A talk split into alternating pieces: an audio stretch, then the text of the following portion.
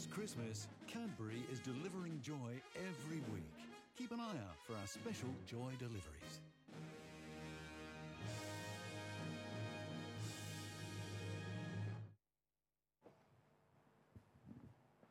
No, don't worry, it isn't Christmas yet. We're not quite there. It is only September. Uh, but isn't that an interesting idea? That, that joy can be delivered in a chocolate. Uh, who likes Cadbury's chocolate? Who doesn't like Cadbury's chocolate? There we go. There's a few hands. Yeah. Okay. The, the reality that chocolate could bring joy, I mean, okay, so maybe there's a sense of it brings happiness. Maybe there's a sense of that it's okay. Uh, but, the, but the idea that all you need to feel joy is chocolate. Now, some of you might be saying, Amen, preach it. Okay, I'm probably not speaking to the right people in that case. It's probably not going to be delivered to you in a little window. It's probably not the sort of thing that is going to come with reindeer. Uh, Santa is not going to bring you joy. Sorry, kids who might, you know, hear that. Joy is so much deeper. And there's a whole lot more to understanding what joy actually is. So, we're starting a new series today. It's going to go throughout the month of September. And it's looking through the book of Philippians. Philippians is one of those really good books for preachers because there's four chapters, and most months have four weeks. And so you can pick a chapter and do it each week, and it sorts itself out for you. It's great. Uh, then sometimes those authors do pesky things where ideas sort of flow into the next chapter. But, you know, we'll just avoid that and just go from it here. Uh, but really wanting to look through Philippians and look at joy. But this may not be the kind of joy that you necessarily think of or associate with the word. It's biblical joy. It's an understanding of what the Bible actually says is where does joy actually come from? Not some flippant happiness or just some sort of sense of everything's great. I'm joyous right now. It's a deeper joy. And in particular, today, we're looking at a joy that's kind of irrespective of what circumstances you might find yourself in. Uh, the Merriam Webster Dictionary defines joy as this the emotion evoked by well being, success, or good fortune, or by the prospect of possessing what one desires. And it's that last bit of this definition that I actually want us to really hone in on over this next month because it's actually the part of joy which is most relevant to the biblical understanding of joy, to, to what the Bible actually talks about as being the heart of joy and where joy comes from. What do you desire? And how is seeking those desires the thing that leads to your joy? How can we be very, very clear in our own hearts and minds about what it is that we're living for and how that thing is kind of the thing that decides whether we experience joy or not. So, how is it that desire influences our experience of joy? How is it that that's an important aspect? That's what we're going to look at across the next month. Uh, can we experience joy despite circumstances? Uh, the, the, joy the world kind of talks about is, is that kind of almost over exuberant happiness that it's like, yeah, it's great. And then things go wrong in your life. You know, people have things go wrong. You, everyone here is like, no, no, nothing ever goes wrong. And so when things go wrong, you can't feel joy. Don't actually think that's what the Bible teaches. So, what is this joy that we can experience despite what might be going on around us? What is the framework that can give us that strength and that sense of support, even though things that might be happening around us aren't as we'd like them to be? And how do we grow our capacity to experience joy? Is it completely dependent on others, or, or is there actually something we can do ourselves to help set ourselves up to experience joy? whether or not the circumstances around us change. A little bit of context of the book of Philippians, it's helpful to kind of know what was going on and sort of where it found itself.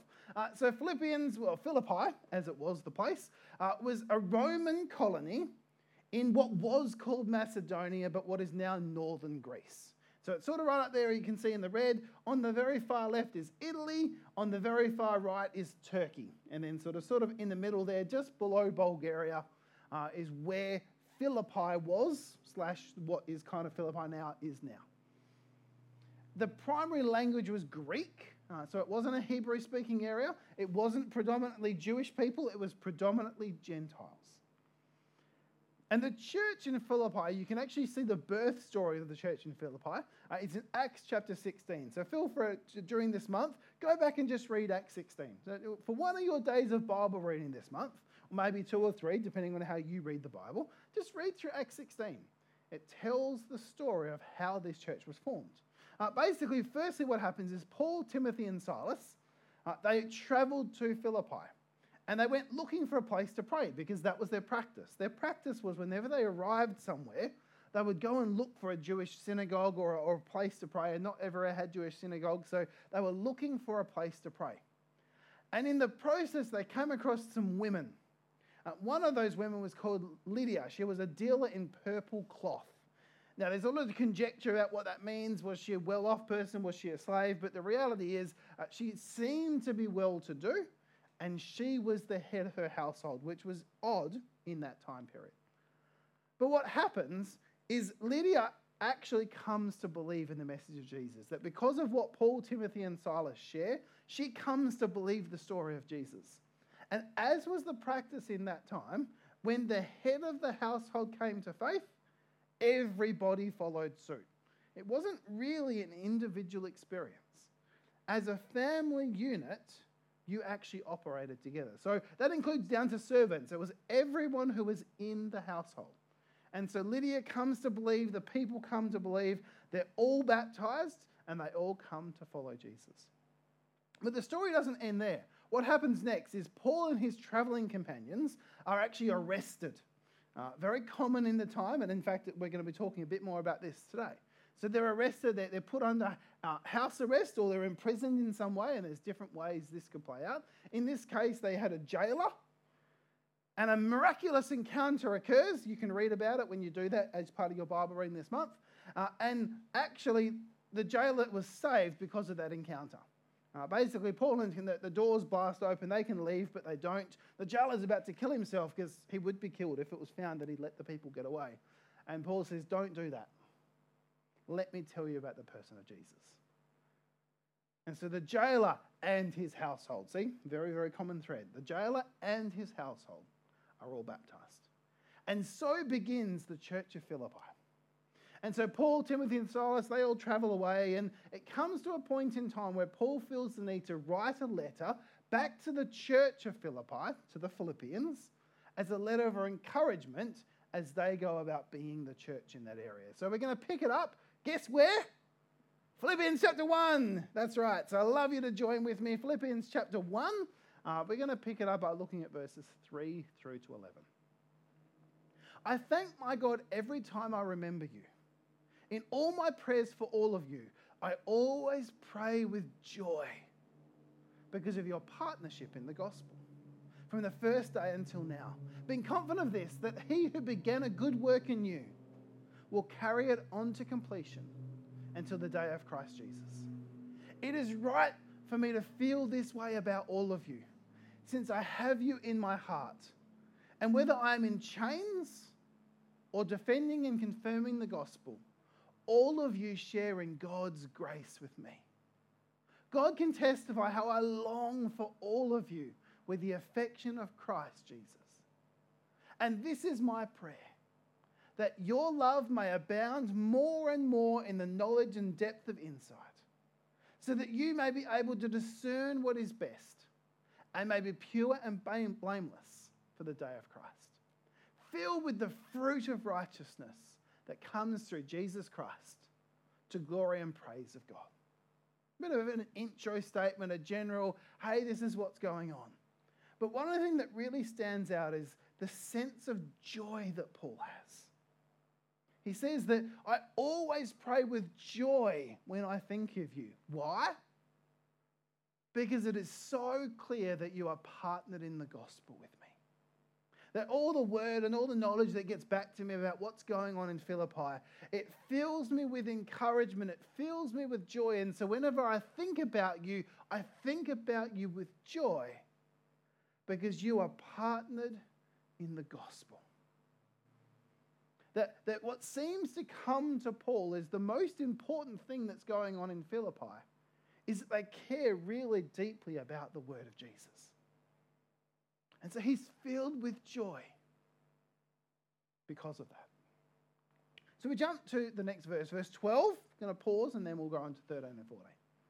Now, I want you to know, brothers and sisters, that what has happened to me has actually served to advance the gospel. So, this actually provides a little bit of context to why this letter was written. Because what's happened is Paul has, is writing this letter from prison. He's been t- t- put in prison or house arrest, most likely in Rome.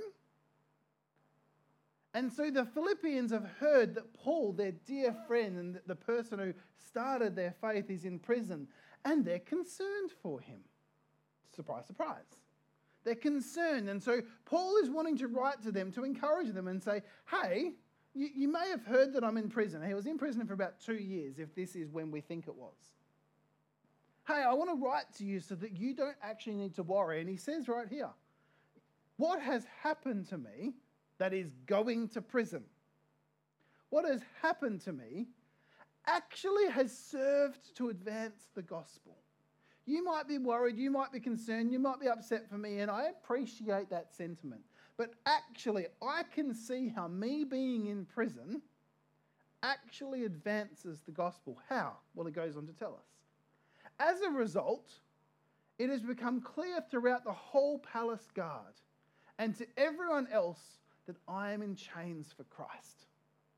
And because of my chains, most of the brothers and sisters have become confident in the Lord and dare all the more to proclaim the gospel without fear. But There's something about Paul having been imprisoned and the way that he is going about being imprisoned. He didn't ask to be imprisoned. He would love to be out and about doing the things that he does, but he's looking at this circumstance through the lens of can actually see how this advances the gospel.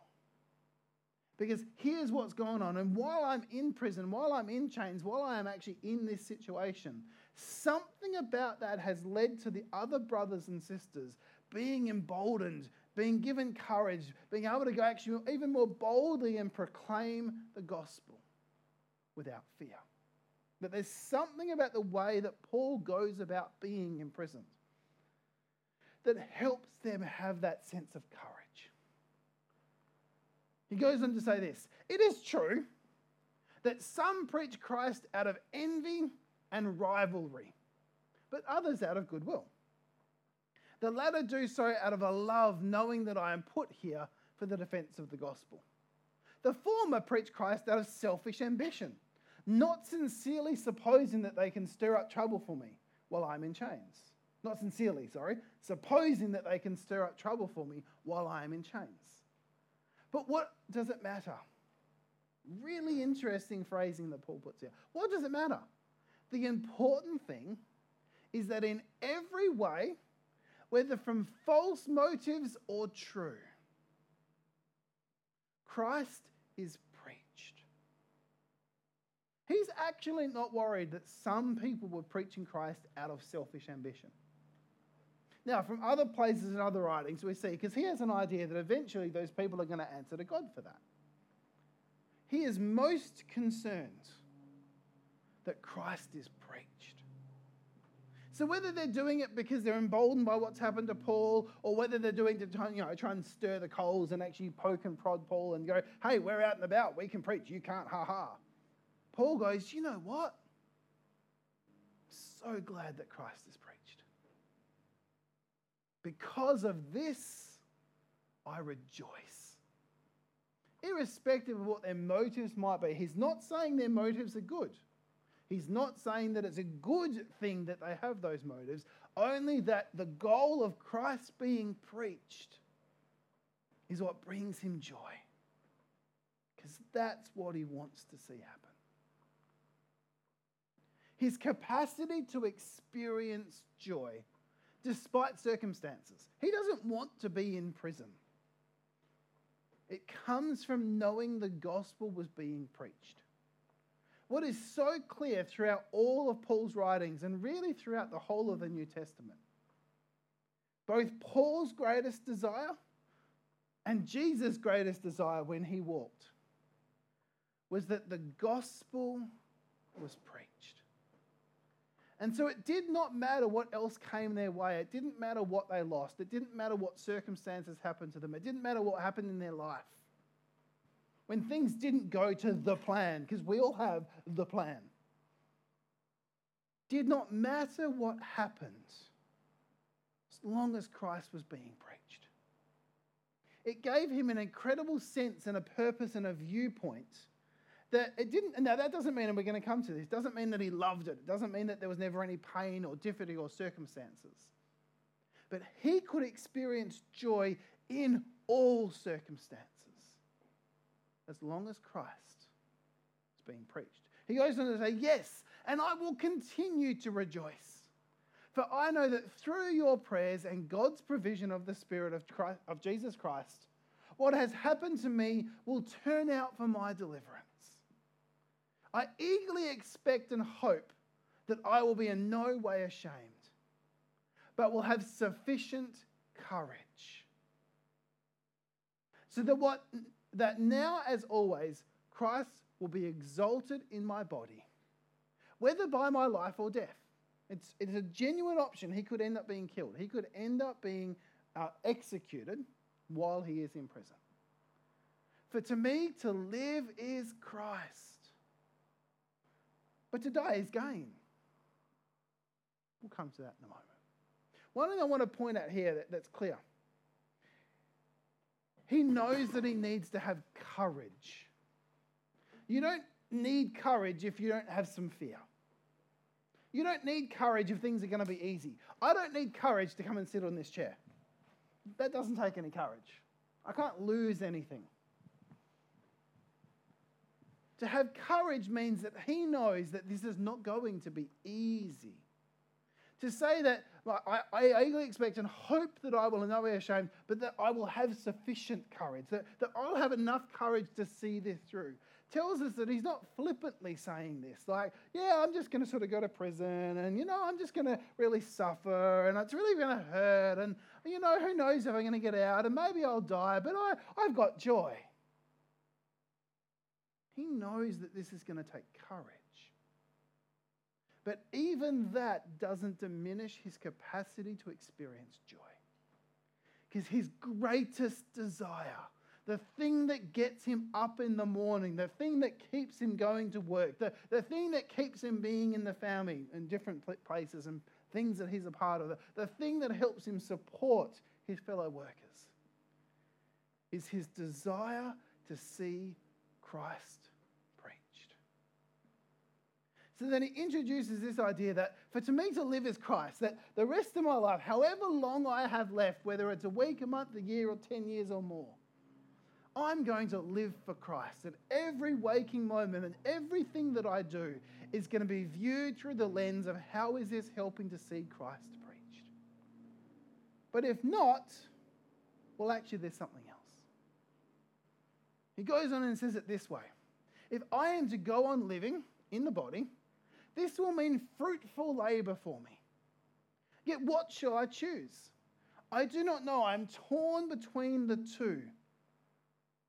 I desire to, be, I desire to depart and be with Christ, which is better by far. But it is more necessary for you that I remain in the body. Convinced of this, I know that I will remain and I will continue with all of you for your progress and joy in the faith. So that through my being with you again, your boasting in Christ Jesus will abound on account of me. Uh, there's a principle that's entailed in this passage here, which has kind of gone out of vogue a little bit in the Christian faith. And it's that idea and that understanding that actually this is not our home.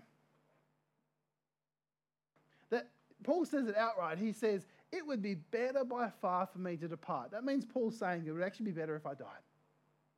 It would be better for me if I died and went to go be with Jesus. He doesn't have a death wish. This is not a man who's going to go out and actively seek death. He just has an understanding of the Christian principle that eternity is our future, that heaven is our home, that the kingdom of God is actually where we will experience the fulfillment of all of our real desires and the things that we actually need. And that while we are here, we have a role to play. That when we decided to follow Jesus, we actually gave up this life. We gave it to Christ and said, Oh, I'm going Jesus, I give myself to you. Every day for the rest of my life is yours to use for your purposes, for your glory. Now, we're still going to have fun. We're still going to enjoy things. We're still going to go on holidays. We're still going to experience those things. But it's an understanding that we're meant to live as being heavenly minded, but earthly focused. And the thing that draws us away from Christ so often is when we let the desires of this life take precedence in our hearts and our minds. It's when we let the desires that we want to experience here and the plans that we make for things here that may not be what turns out, that when those desires are taken away from us, we feel that sense of loss and pain. But Paul is wanting to implore followers of Jesus to recognize that this is not our home. And we will not experience the fullness of our desires in this life.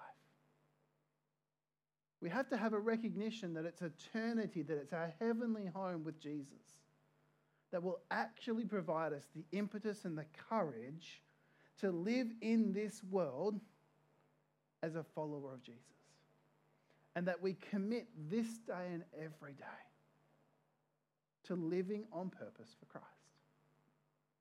He goes and says this Whatever happens, conduct yourselves in a manner worthy of the gospel of Christ. Then, whether I come and see you or only hear about you in my absence, I will know that you stand firm in the one Spirit, striving together as one for the faith of the gospel without being frightened in any way by those who oppose you. This is a sign to them that they will be destroyed. Paul uses strong language. But that you will be saved. And that by God. For it has been granted to you on behalf of Christ, not only to believe in him, but also to suffer for him since you were going through the same struggle you saw I had, and now hear that I still have. The, the calling to follow Jesus in this life is actually not an easy calling. It was never intended to be.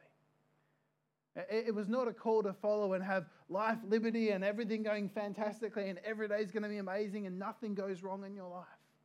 That is not the message of the gospel. But the gospel does say that in and through all those things, Christ will be with you. In and through all those things, you can experience and have a sense of purpose and joy. And that ultimately, nothing in this life can rob you of the hope of eternity. See, real joy, biblical joy, deep, never ending joy comes from aligning our desires with kingdom purposes. That the ongoing challenge, once you come to follow Jesus, and so, you know, Jesus, I give you my life, I, I want to follow you. The ongoing challenge for the rest of your life is recognizing that the only desires that won't disappoint you are the desires that sit within the kingdom. And that any time we seek after or desire something else, we open ourselves up to the possibility of losing those desires or not achieving those desires or, or not being happy because we didn't get the thing that we were living for, the thing that we sought. That, that the kind of joy that comes despite circumstances is the one that is embedded in a life living for God. Another place that sort of talks to this and gives us a sense of how we can have this hope is Hebrews. The, the writer of Hebrews in chapter 12 says this And let us run with perseverance the race marked out for us. How? Fixing our eyes on Jesus, the pioneer and perfecter of faith. For the joy set before him, he endured the cross, scorning its shame, and sat down at the right hand of the throne of God. How is it that Jesus handled the crucifixion? How is it that Jesus lived the life that he lived and went through the death that he went through? There is and was no worse form of death than dying by crucifixion. It is horrendous. And yet, the writer of the Hebrews tells us there's a way that Jesus got through this. For the joy set before him, the hope of eternity, the knowledge of what his sacrifice would give, the outcome that came from him giving his life in that way. That's what enabled Jesus to go to the cross. Now, what do we read as, it, as we read up to Jesus coming towards the cross? We see Jesus going and praying fervently and going to God and, and weeping, and, and he felt what this was going to happen. He didn't, get a, he didn't get a free pass because he was God. He wasn't sitting there on the cross going, Yeah, you know, just a flesh wound. He felt all of it. But because of the joy set before him, what he desired most, he was able to face anything the enemy threw at him. And the enemy tried. There is a joy that can be experienced despite circumstances. I like this quote from Avery Rimmer. Joy is a feeling of good pleasure and happiness that is dependent on who Jesus is, rather than on who we are or what is happening around us. Joy is a feeling of good pleasure and happiness that is dependent on who Jesus is, rather than on who we are or what is happening around us. This world can challenge you about who you are. It can call you names, whether that's at primary school level or adult level. It can have people come and try and undercut you in your workplace. People might come along and rob you of the thing that you desire most. You might not get the house. You may not get the life. You may not get all those things that you say are, this is who I am, this makes me who I am, this is my identity. All of those things can go, and they do.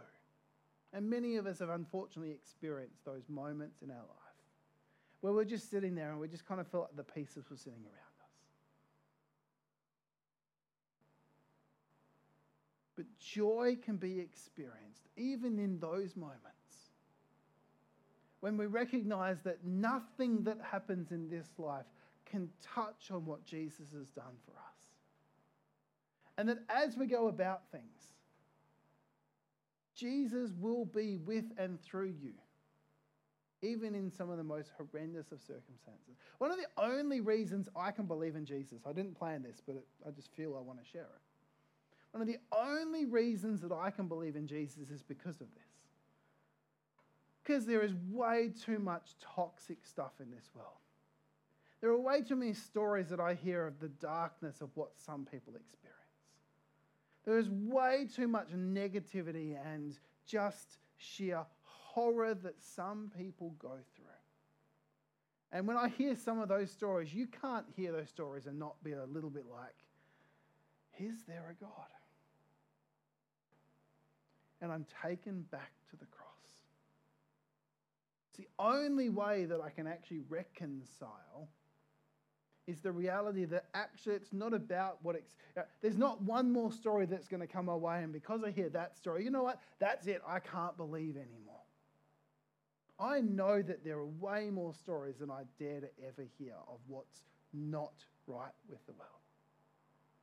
But the person of Jesus, his life, death, and resurrection, the certainty that I can hold them with, It doesn't matter what happens in my life. I can have a joy that is dependent outside of my circumstances. So, how did Paul experience this? How do we experience this? What does this look like with legs on? Paul was ruthlessly focused on living for the kingdom. Following Jesus was not his side hustle. It wasn't the thing that he fit into his calendar. It wasn't the thing that he kind of made work amongst all the other challenges that he faced in life. It was the reason he woke up in the morning. And everything that he did was viewed through the lens of his faith in Christ. And every job opportunity that he took, and every activity that he took part in, and all the different places, all the different groups that he might have been in, was all viewed through the lens of the cross of Christ. And that is our calling. That's one of the, one of the hardest things about living our lives in our, in a contemporary culture. It's probably not just contemporary. I think this has always been the battle. It's just different in our culture. It's ensuring that the thing that we most desire is Christ. Because I can tell you, not every day that I wake up is that my greatest desire. This is not something that just happens. I have to make choices that demonstrate that as being my desire.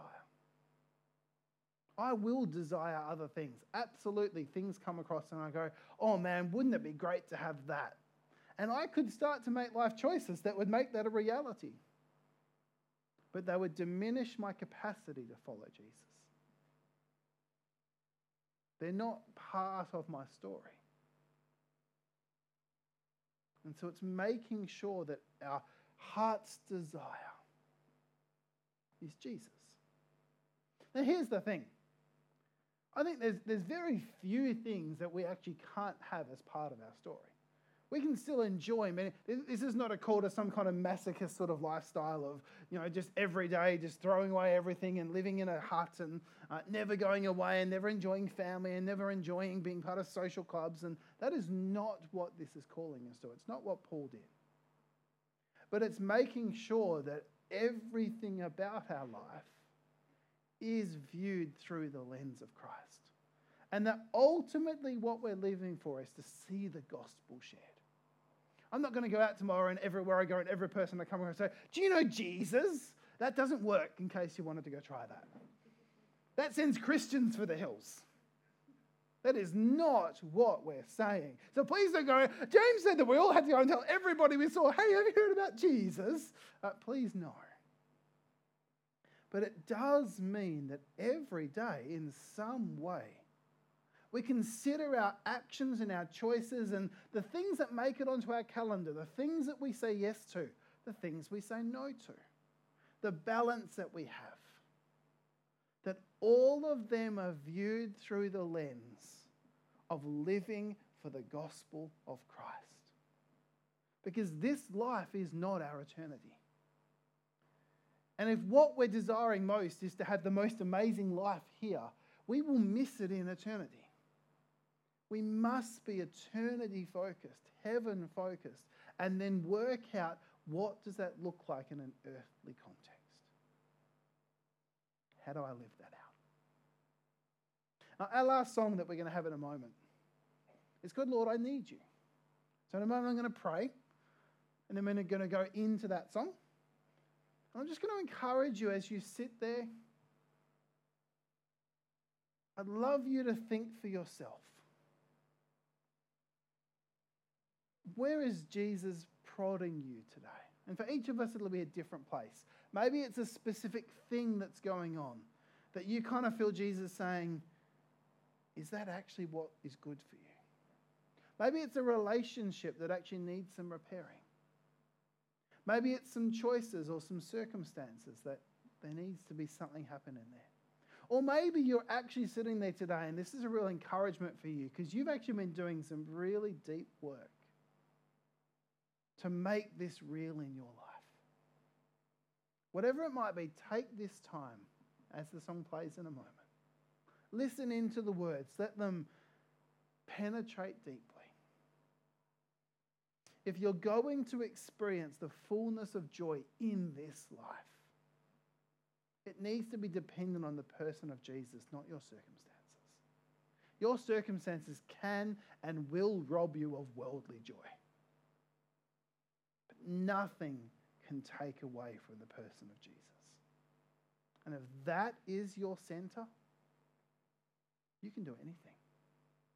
You can face any challenge. You can face any circumstance. You can be like Paul and find yourself imprisoned. You can find those things that you want taken away from you but still have that rock hard understanding who Jesus is in your life. And that will help you get through anything that comes your way. Let's pray. Father, we pray for that kind of joy. Not a pithy happiness that comes because of getting something that we wanted not just that sense of happiness that comes because circumstances line up well, but the joy that gets us through those times that break us. A sense of purpose and person that sit with us in our darkest moments. Help us to find that joy, the kind of joy that Paul spoke about. And as we journey through the rest of this book of Philippians, Lord, may you challenge some of our presuppositions about what joy even looks like and the story that maybe the world tells us about how to experience joy. We thank you for all that you did for us on the cross and the hope that that brings. We pray this in Jesus'.